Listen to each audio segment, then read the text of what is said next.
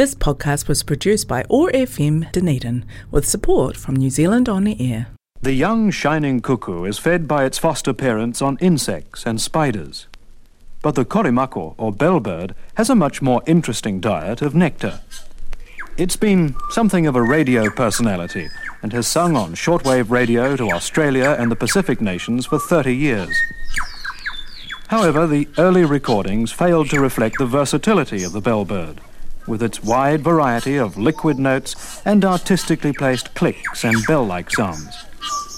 It's not surprising that Maori mythology describes Korimako, the bellbird, as the messenger of Tane, sent to herald the coming of the sun.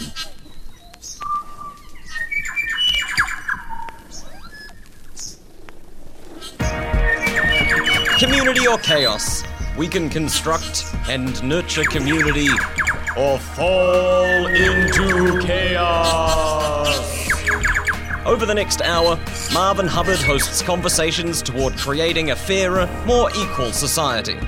Community or Chaos is made possible with the support of Quakers Aotearoa. You'll find them online at quaker.org.nz.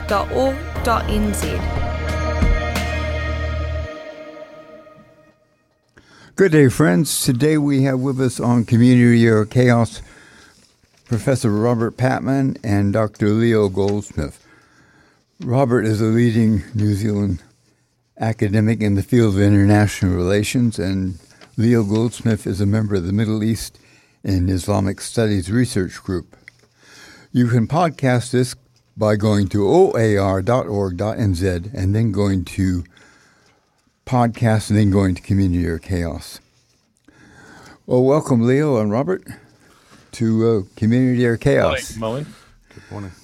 Leon, could you give us a very brief history of the Israeli Palestinian conflict?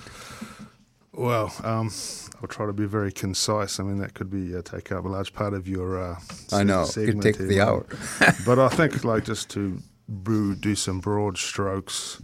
We're, we're essentially talking about two wars here. The one that the Israelis uh, recollect and uh, perceive, and the ones that the Palestinians. So for the Israelis, they talk about the War of Independence. They talk about the liberation of Jerusalem in 1948. I mean, if you drive from Tel Aviv to Jerusalem, there's all of these uh, monuments to the. It's almost like the Great Trek for the, the Boers in South Africa or something. They, they have mythologized these uh, origins of this war. And of course, for the Palestinians, this is catastrophe. This is the Nakba. And the evidence of villages emptied out and destroyed are everywhere as well when you're in Israel Palestine today. Um, but I think it's very important that we clarify uh, when we talk about Israeli Palestinian war. I think there's been uh, three stages to this. We have the first stage, which was the Israeli Arab War, which began in 1948, the uh, the UN partition and the Israeli Declaration of Independence, um, and finished approximately in 1973. And this is when the Arab states basically finally uh, gave up the resistance against the Israeli state. And then you have following that the Israeli Palestinian War, which the Palestinians essentially took up the struggle on their own uh, through the Palestinian Liberation Organization through, through, through the 1970s up until 1993 when we had the Oslo Accords. And so that was the end of the Israeli Palestinian war. And then we have uh, what we have currently, which is the Israel Hamas war. And Hamas, supported by its uh, regional allies, uh, Iran, Syria, and the uh, Hezbollah in southern Lebanon.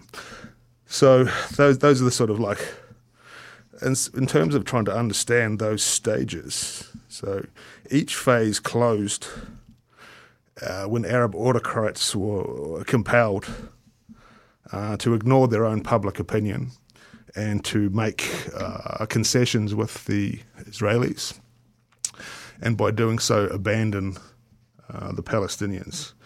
So Israel, uh, I'm sorry, Syria and Iran and Hezbollah claim to be the last supporters of the Palestinian cause. So that's that's that's you know quite a uh, complicated and contentious issue in itself, which I'd be happy to uh, address as well. But those are the sort of like the broad outlines of the war or the stages of the war. Are there are Palestinians who not only live in Gaza but also live in Israel and also live on the West Bank, which is uh, legally speaking occupied territory? That, that's correct. Uh, do the Palestinians, this is for both you and Robert, do the Palestinians have reason to feel resentment against Israel, and what justification do they have for taking action against Israel?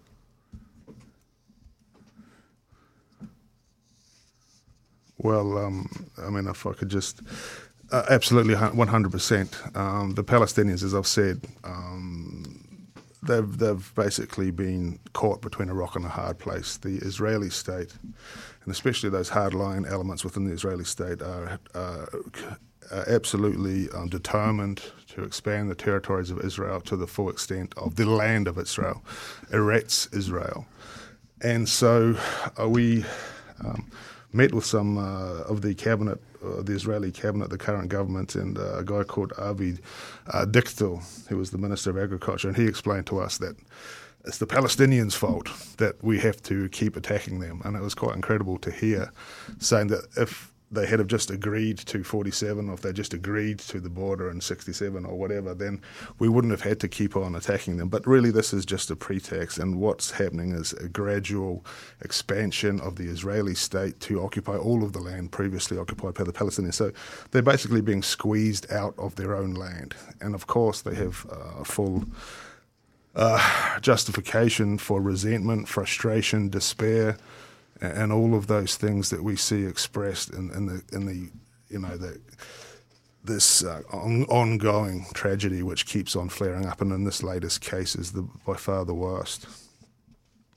I I would just I agree with Leon, and I just add that the United States, unfortunately, has facilitated um, the expansionist bent of Israeli governments with the failure of the Oslo process by 95 after the assassination of Rabin, uh, the Israeli prime minister, by uh, right wing nationalists. Uh, Mr. Netanyahu had criticized, by the way, Mr. Rabin's involvement in the Oslo process. And Mr. Netanyahu, as Leon indicated or implied, uh, does not envisage independent an independent Palestinian state. And um, uh, the, the, what is facilitating this gradual encroachment on Palestinian land, with I think something like 600,000 settlers now in the West, Israeli, illegal Israeli settlers in the West Bank, um, is the fact the United States, all presidents going back to Bill Clinton, um, have protested verbally and publicly against Israeli settlements in the West Bank. But that's as far as it goes. We have ritual protests, but you know, nothing much to show for it.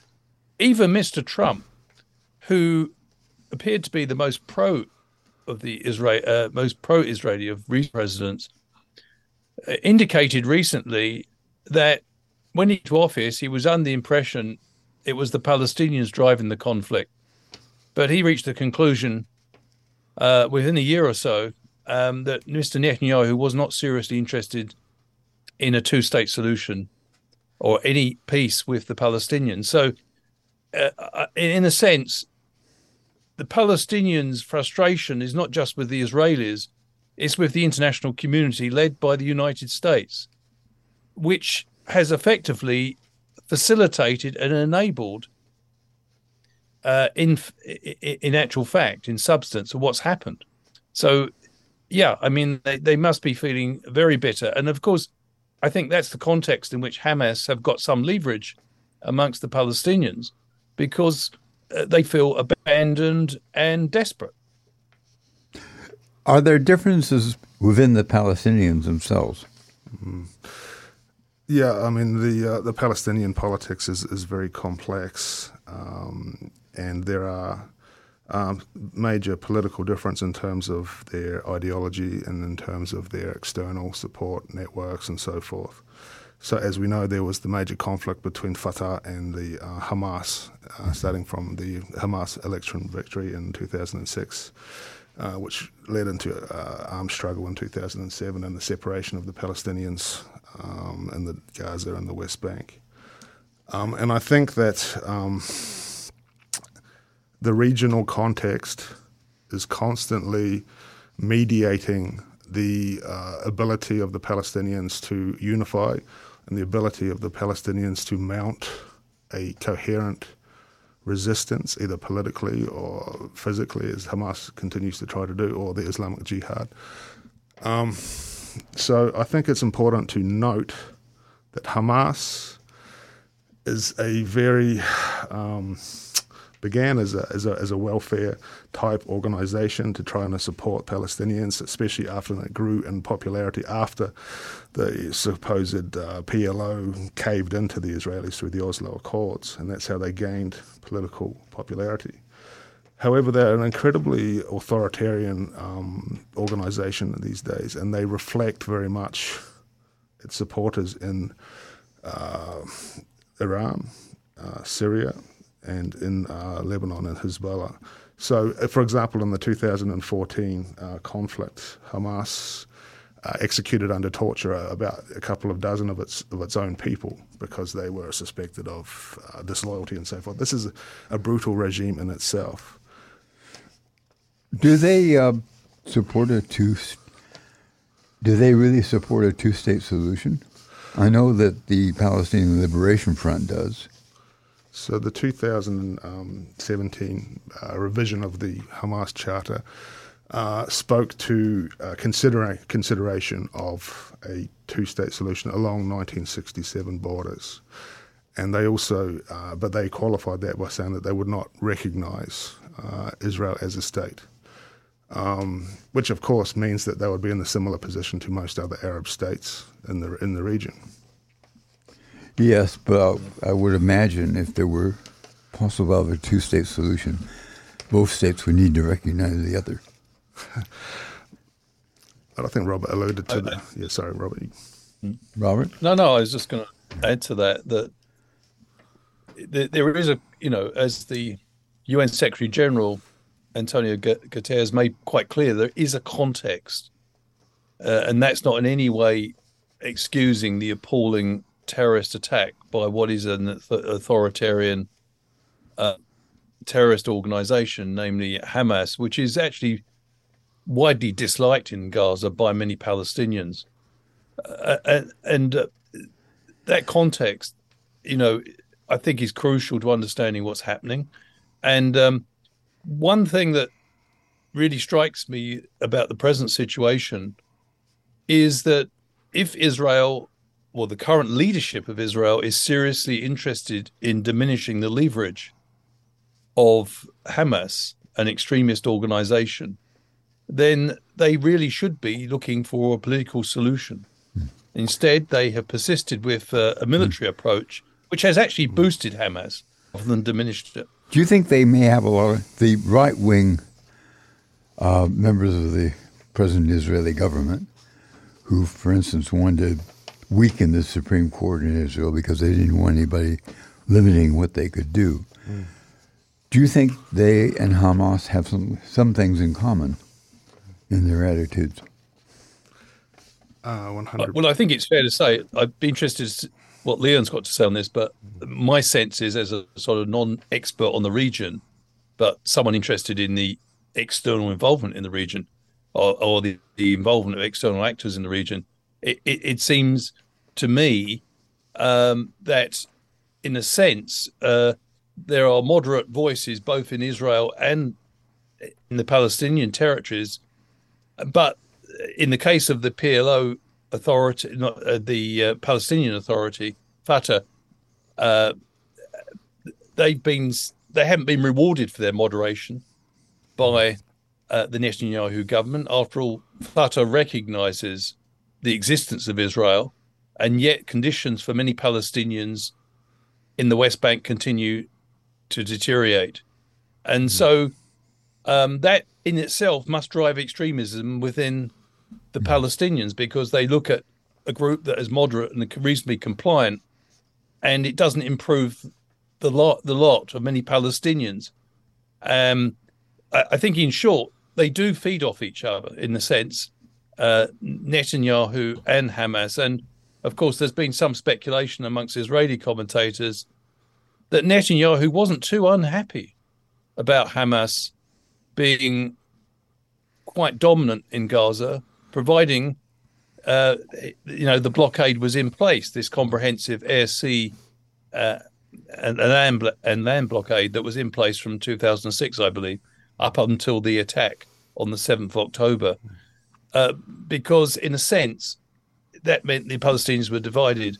But yeah, it is a tragedy, the present situation, that moderate voices in the in amongst the Palestinians and the Israelis have effectively been sidelined um, by, yeah, what might be described as extremism in, in both Israel and in um, Gaza. Leon, would you? Uh, just coming back to what you said at the start, and I agree with what Robert said as well. Um, any kind of move towards a compromise agreement and any kind of, I think, two-state solution is off the table now. I mean, it's has been for about a decade, but any kind of normalization is a threat to those on both sides, as you mentioned, who have different agendas. So, for example, Hamas, oh, let's actually start with the Israeli side. So, there's those within the Israeli, uh, and this is why Rabin was assassinated, within the Israeli body politic, who do not want a peace settlement with the, Israel, uh, with the Palestinians before the job is done, before they have reclaimed the full land of the Eretz Israel. The, uh, this is the uh, the objective of the religious Zionists. Now, the secular Zionists uh, were, are quite different, the original Zionists, but the religious Zionists who have gained the ascendancy in Israeli politics through the offices of Netanyahu's uh, opportunism and coalition building. Um, do see this as an opportunity to reoccupy Gaza, to annex the West Bank, and um, and, and effectively use the pretext of that there's no way that we can trust the Palestinians after. I mean, the, this massacre on October 7 is going to be used. It's already become a, like a, a, monument to Israeli struggle and resistance. Um, but from the Hamas's point of view, we have to look to Iran, and Iran does not want to see a compromise or a peace agreement or any kind of normalization. And for them, the Abraham Accords were a very critical threat. So the Abraham Accords were a normalization of uh, relations between uh, UAE firstly and Bahrain and then Morocco. Sudan signed on, but then they fell into civil war, so they withdrew.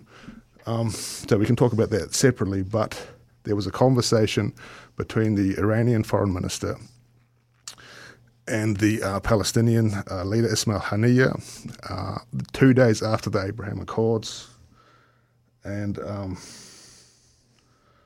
I quote uh, that Tehran felt confident that the heroic Palestinian people, Arab and Muslim worlds, are strong enough to foil this agreement.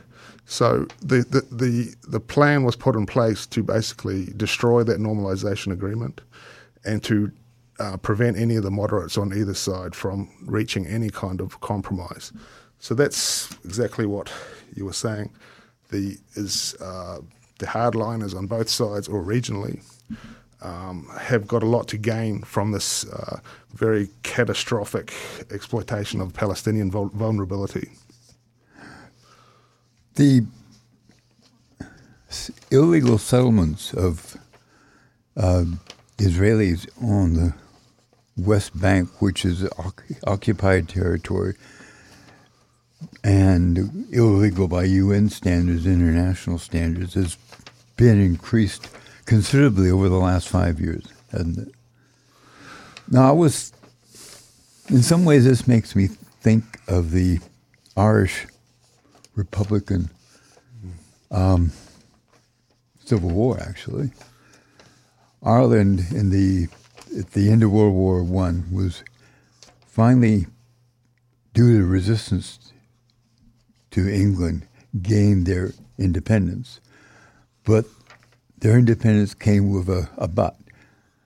At the, the Northern Ireland and the Protestant Ireland could remain part of the Europe of England, and a lot of a um, lot of Irish Republicans resented that, and they actually had a civil war between the government of Ireland, legitimate, and the uh, ones who resisted having um, a two-state solution, really.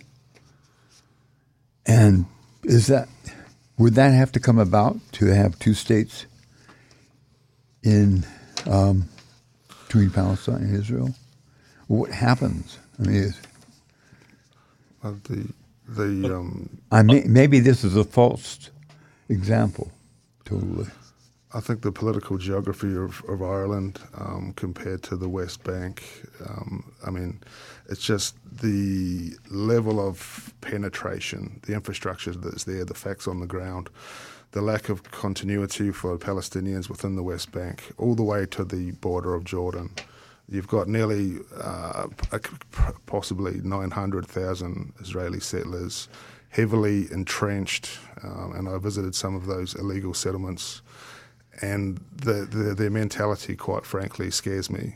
Um, they they have no comprehension of. I mean, this is part of the messianic vision. Once you gain some progress in this mission, you cannot retreat. You do not retreat, and and the fact that they're being supported very strongly by those in uh, Netanyahu's government, like uh, Bezalel Smotrich, the finance minister, who has been given uh, control of the West Bank um, security, uh, I think is um, it's it's it's very very challenging in terms of a two-state solution.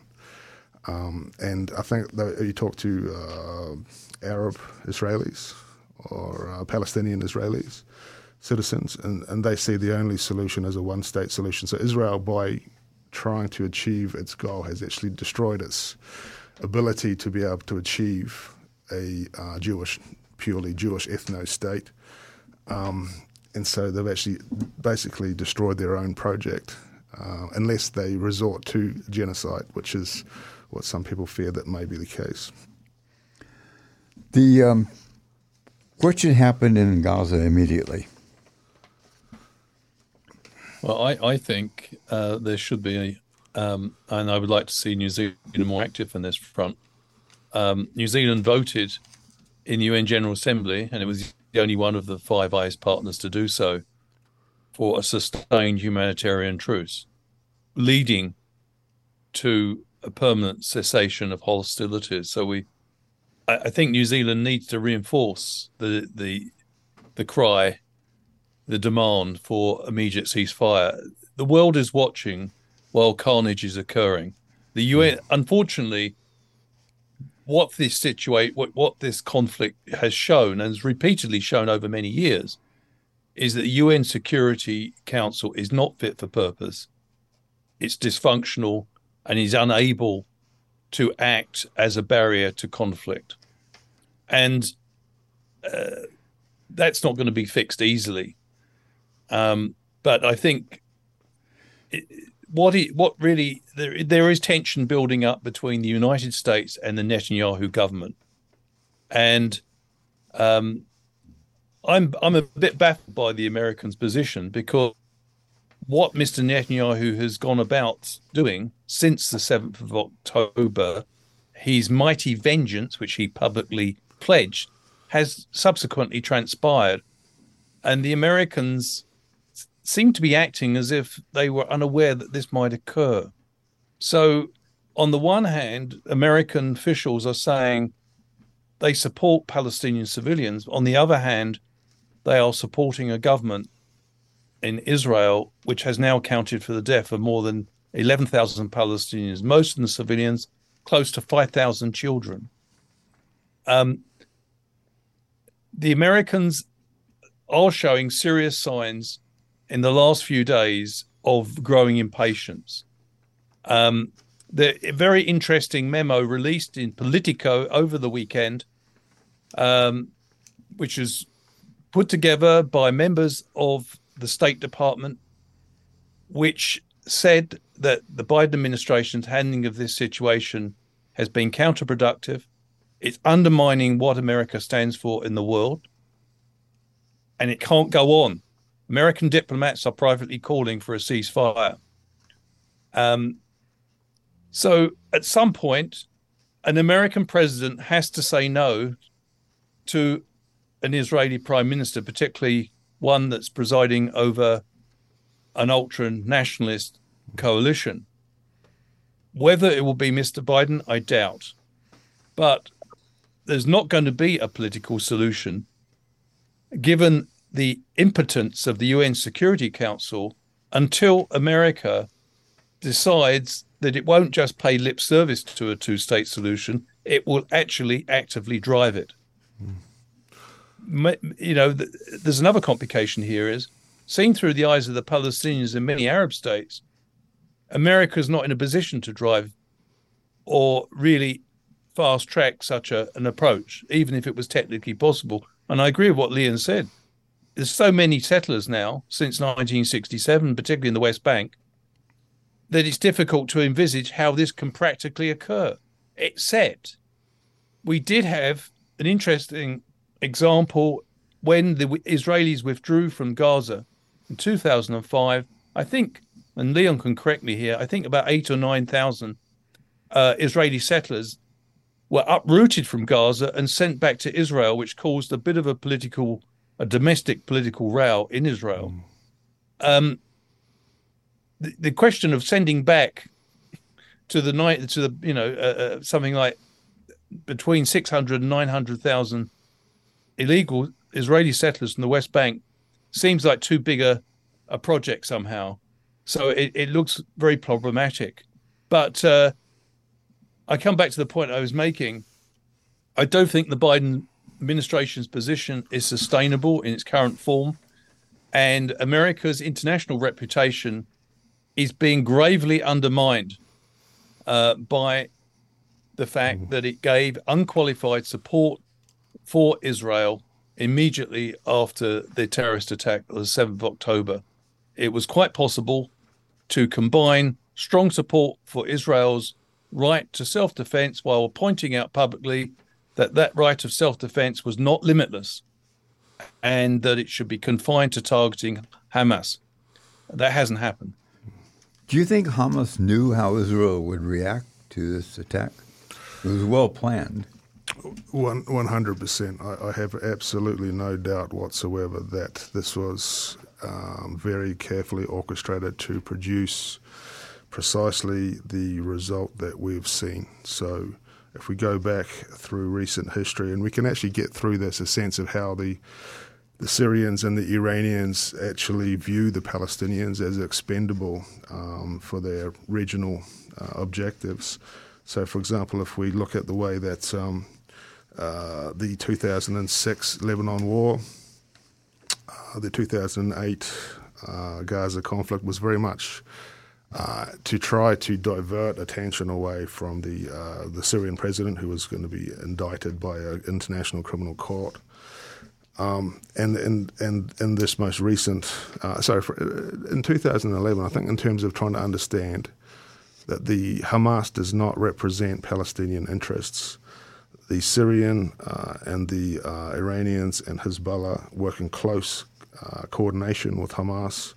So in 2011, um, the Syrian government bust Palestinian civilians one of the largest diasporas of Palestinians in the world who who lived in in, in Syria uh, at this time uh, to the border, sent them to the border where they knew that the Israelis would open fire on them, and they basically sat back and watched as a way to try and divert attention from the repression which was happening inside inside Syria. Um, and also, so this latest provocation. So it's all, the Israelis are extremely predictable the Iranians, they know how the Israelis are going to respond. The Israelis will respond exactly the same way every time that they have a kidnapping or, or, or some kind of provocation. So by by by and and this was very carefully planned. And I mentioned about the, the coordination between Iran and Hamas immediately after the signing of the Abraham Accords. So I was lucky enough to finish, uh, visit the Blue Line in um, northern Israel, southern Lebanon, and the uh, visited some of the tunnels that were built by Hezbollah. So they've been uh, planning uh, ways to be able to provoke Israel into confrontation for a long, long time. So those tunnels are incredibly complex, and they, that's just one that they've found. So to, you can actually imagine what we, what kind of uh, infrastructure they have in Gaza as well, and. Um, they knew exactly what they were trying to do, and the reason what they did that is what they have achieved, which is that Israel will respond. Israel would destroy its international reputation. The Americans would lose uh, credibility. Uh, the Arab regimes who had started to move towards normalization with uh, the Israelis would lose credibility uh, with their own population, which was already the case. The, the Israelis are under a false illusion that they are accepted because they did these normalization deals. In the Arab street, nothing has changed whatsoever. In fact, Israel is less accepted than it ever was. Um, but that's no excuse for what is actually appears to be ethnic cleansing uh, in Gaza. Uh, it's no excuse whatsoever. It's no excuse whatsoever. It's like we talked about earlier.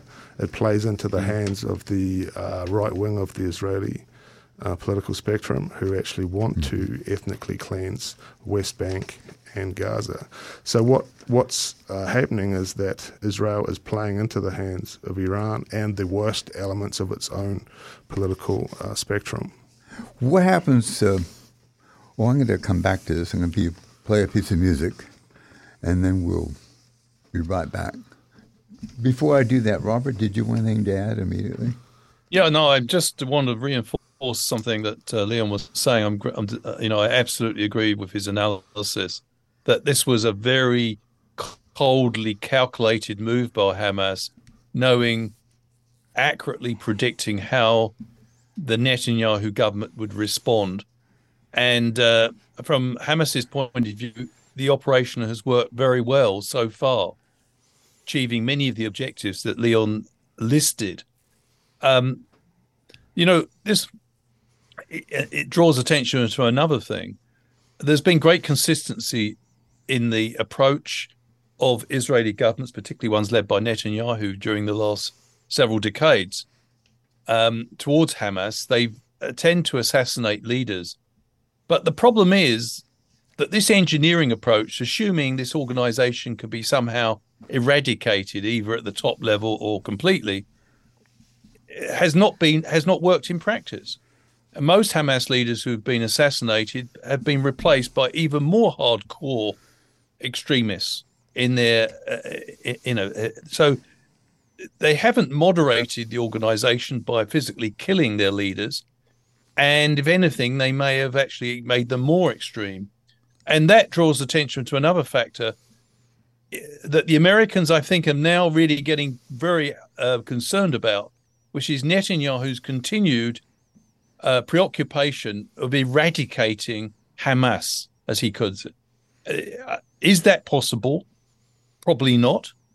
Um, and what would it? And even if it was, would it make Israel more secure? The answer is probably no. And, uh, what we do know is the attempt to eradicate Hamas, which has embedded itself within the civilian population in in Gaza, would have catastrophic, will continue to have catastrophic consequences for the civilian population. Okay. Okay, I'm going to play another song and then we'll come back.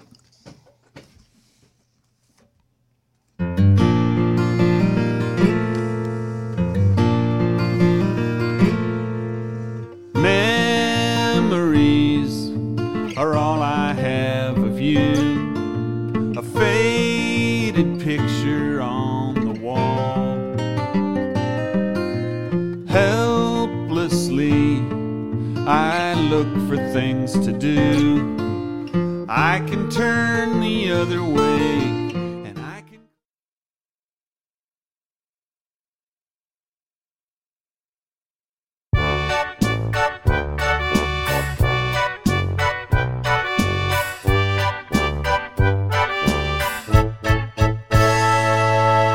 He's a simple engineer. He does the things he should. He lives inside a barrel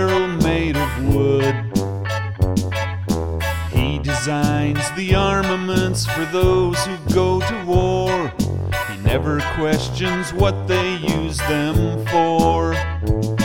On weekends, he goes sailing in his boat out on the bay. Back home inside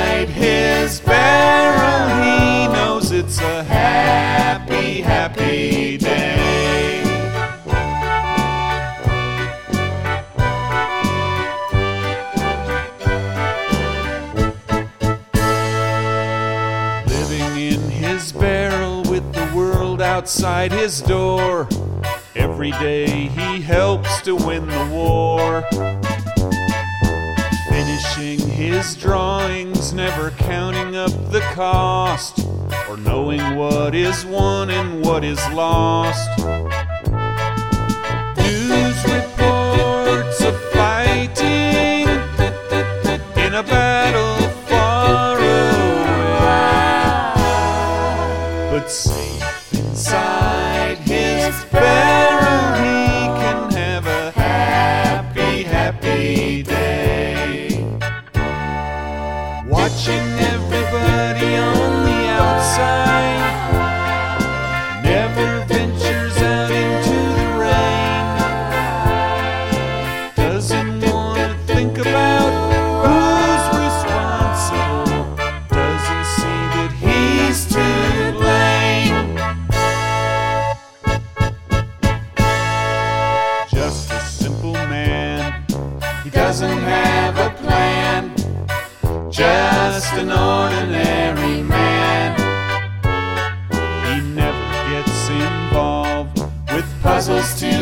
be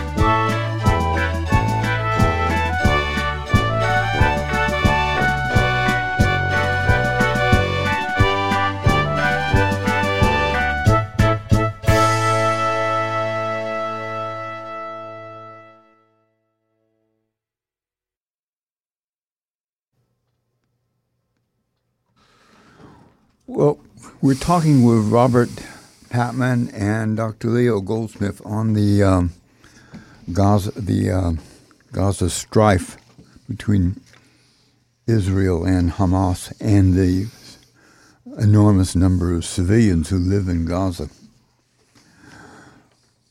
Is it the?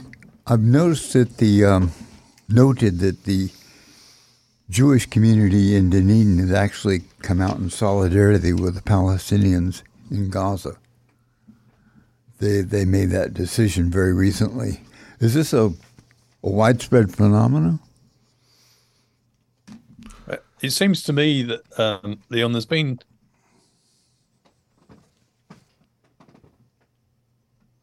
Yes.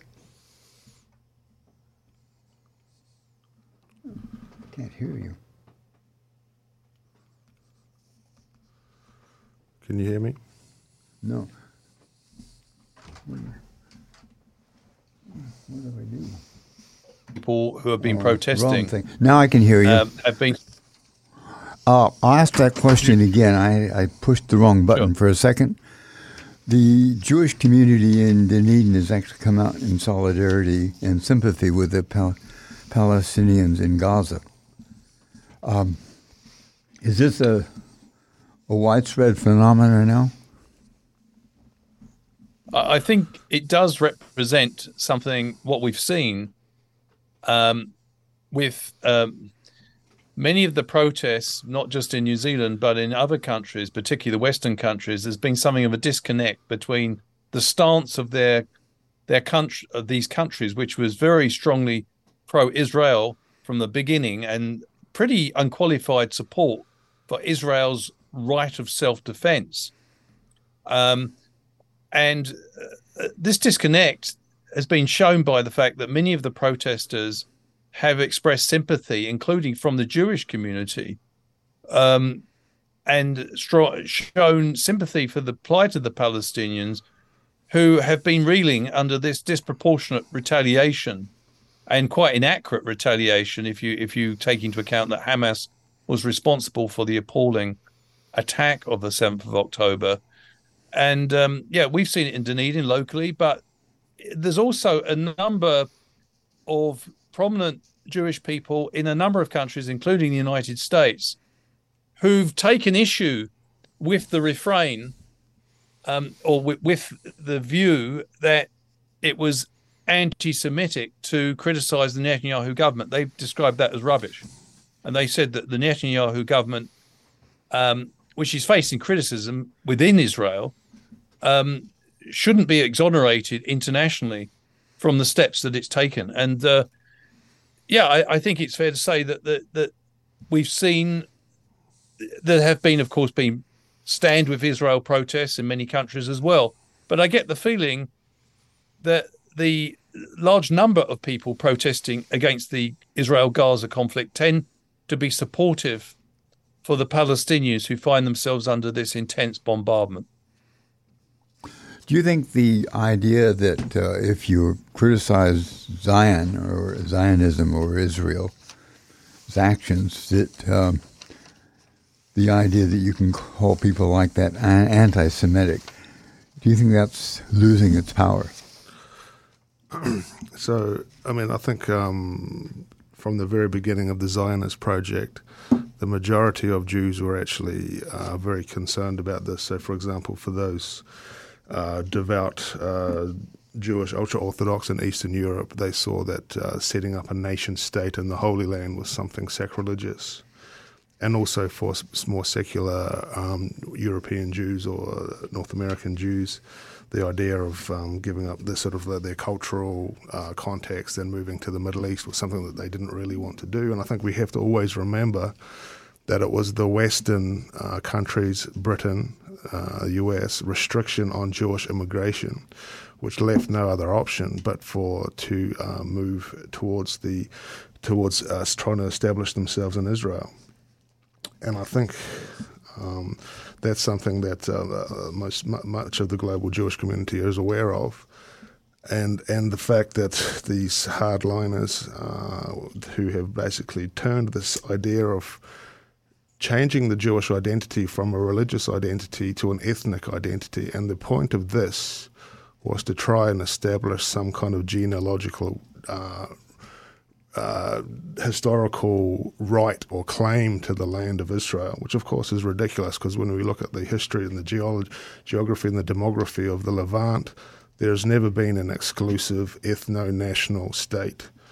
Um, and, and, and it's simply impossible. What they're trying to achieve is just historically not uh, feasible. I mean, the, the longest that any of the Crusader uh, states managed to persist for was at 200 years, so Israel is up to 75.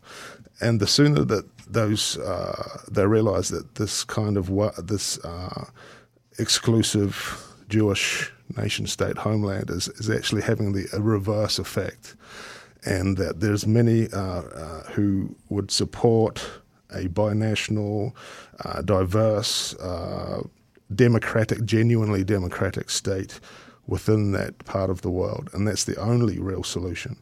I mean, the idea of of the Jewish nation state is, crazy. I mean, you think about um, if all the Muslims decided that they were going to reclaim Andalusia, or, or that the Christians had uh, had a right to Jerusalem or something like that. So I think those are the things that you know, the wider context of Jewish global politics and, and, and perspective towards Israel are, are, quite important to keep in mind.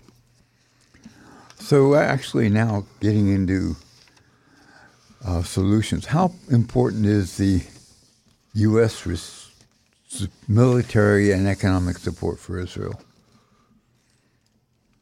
Well, I'd say it's pretty crucial. Um, the United States provides about $3.8 billion a year. Uh, that is paid at the beginning of the financial year, which is quite a departure from the norm. It's normally paid at the end of a financial year. Um, it, it's, uh, you know, and we saw with the attack by Hamas, the appalling terrorist attack by Hamas, the Americans basically said in quite plain language to the I mean, you had Mr. Biden visiting uh, Tel Aviv. You then had Mr. Blinken making, I think, three visits, uh, the Secretary of State, and uh, so, uh, other prominent politicians as well from other countries visiting, uh, expressing solidarity. But I think the American role is crucial, and um, uh, America does have a lot of leverage over Israel if it wishes to use it. But there doesn't seem to be any political will in Washington. Um, and here we have to make a distinction between those who work in the diplomatic service, the State Department, and the people who make political decisions in Washington.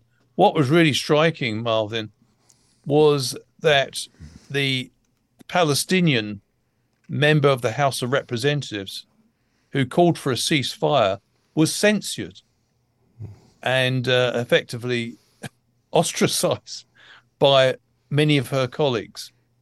Um, and I think one of the things that strikes me as quite shocking uh, has been the lack of empathy. Not amongst all Americans, some are very empathetic to what's going on, but amongst many Democrats and me- most Republicans, there seems to be, and you, this is reflected to some degree in the media coverage in the United States mm. of the conflict. Um, there seems to be little mm. recognition um, of the degree of suffering that the Palestinians have been subject to by the from the consequences of an action that they had nothing to do with. If Netanyahu's intelligence service, which is impressive, were caught cold by the Hamas attack, um, then it's equally certain, I think, that very few Palestinians had advance warning about the Hamas attack, which probably involved a lot of planning as as Leon said, over quite a considerable period of time. So, one of the things I found quite bewildering at times has been watching mainstream American news programs and presenting very much a one-eyed view of what's happening. Um, and that that that to me is quite disquieting. Uh, one of the things that surprised me is the lack of uh, among the major figures of the Democratic Party, real sympathy for the Palestinians. I was pleased with Bernie Sanders. I listened to his talk, and you you could, and he's Jewish, by the way. You could feel the symphony symphony he had for the Palestinians, and his awareness of the situation, and also the the woman from Mich- Michigan, I believe, but by and large, you're right. The it, the uh, people that pull the levers of power in the Democratic Party have not ex- uh, either not felt sympathetic or not expressed it. Well, if you looked at the Republican, um, the debate amongst some of the contenders recently, the word Palestinian was never mentioned in two hours. And this is an extraordinary situation where we have the most powerful country in the world, which quite rightly believes it is a, a superpower, but it's shown itself to be a very partisan player in a conflict with global ramifications. And I think there's going to have to be, uh, if America wants to reclaim some of its soft power, it's going to have to readjust its policy at some point. There's no indication that's going to happen anytime soon. But let's not be under any illusions. America's approach to the Gaza conflict since the 7th of October uh, under the Biden administration has done quite a lot of damage to America's standing. Hence, the indignant memo signed by uh, a number of American diplomats that has been circulating and was leaked to Politico recently. Does this mean that New Zealand should be careful about our arrangements with America? Uh, we we have a very good relationship with America. We share a lot what I mean United is, are there some things that America is doing we may not want to share? I think it's not so much we don't want to share, but I think we need to be quite clear where we stand. Oh, that's what I mean. America, New An Zealand independent sees foreign itself, policy. well, not just independent. Most Kiwis, view, believe that their country's foreign policy has a moral emphasis, and um, I think silence to some degree when international carnage is occurring is complicity. And I think many people are. New Zealand showed great courage in embracing non nuclear security in the mid 80s, despite a rift with the United States, which was subsequently healed. We showed great courage under Helen Clark's leadership when she said no to Mr. Bush, Mr. Bush's illegal invasion of Iraq because it wasn't sanctioned by the UN Security Council. I know that we have been troubled or paralyzed to some degree by a political interregnum, but I don't really buy into that because, in terms of foreign policy, there's little great, there's not much to separate uh, National and Labour. It was quite within their capability, Mr. Hipkins and Mr. Luxon, to issue a joint statement indicating where we stand very clearly on this issue. Um, I'm pleased we voted the way we did um, in the UN uh, General Assembly.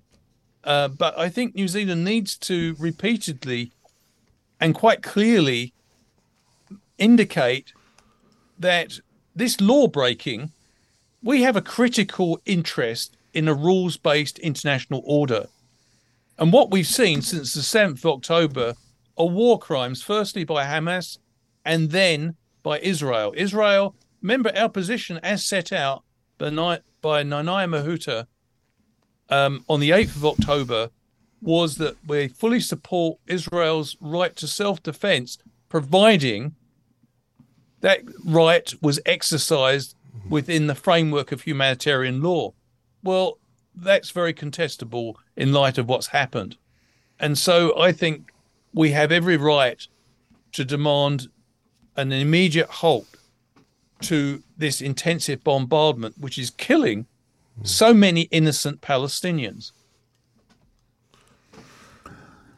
Well, it seems to me that something has to happen not only to, for a ceasefire, but to make the situation of people, the people who live in Gaza, more livable and somewhat more independent. It's, it doesn't seem to me that that you can carry on with Gaza as it is now forever or even for years. It's it's inhumane. It's inhuman. Absolutely, and uh, but I think we have to be very clear uh, that we need to put firm international pressure, and I think we have to be very careful about talking in blanket terms about Israelis and Palestinians. International pressure on those actors within this dynamic who are benefiting from the continuous return to conflict, and there is no uh, benefit to the, there's no cost involved. So the Qataris will just come and rebuild Gaza. The, the people in Hamas, they're living in Doha and villas, they, the, the political leadership. So I think there has to be extreme pressure put on both the Netanyahu government and also those people who work with Hamas in Tehran to release the hostages as a first step, which will put pressure on the Israelis to actually uh, cease their bombardments and re- remove that pretext. And then there has to be a move towards genuine peace process, not these fake peace processes that we saw with Oslo and the Abraham Accords, which actually uh, marginalized the Palestinians, put the Palestinians at the center of a new, genuine peace process, something that the Israelis uh, don't seem to understand, that they can do a deal with an autocrat in Riyadh or in, in Abu Dhabi, and that represents Arab integration or Arab acceptance. It does not. They have to deal from the grassroots and build from there. It's going to be a long, long road. Yeah, I, I agree with Leon. I think that Israel has to come to terms with the fact that the Palestinians are not going to give up on their quest for political self determination. And Israel really has to to come to terms with that and what it means. Now, uh, we don't have really time to go into this, so, but is Nevin Notson, is he going to go when after when once there is a long term ceasefire? Sorry, Netanyahu. Yeah. Uh, I think that the Israelis want a political change. I mean, I was l- listening to some of my Israeli colleagues last night, and they talking about Israel 3.0. They need to, uh, after this war, whatever, however it finishes, that the Netanyahu, I think he's politically finished because of the intelligence failure, because he was already deeply unpopular because of his uh, autocratic tendencies. Well, thank you both for coming on board, and um, Thank you. this is one of these subjects we could probably spend a week on talking. But thanks a lot, and. Um, Thank you. friends, save your, be aware of what's going on in Gaza, and put any kind of pressure you can, and think of the people who are living in Gaza. Thanks a lot. Thank you. This podcast was produced by OAR FM Dunedin with support from New Zealand On the Air.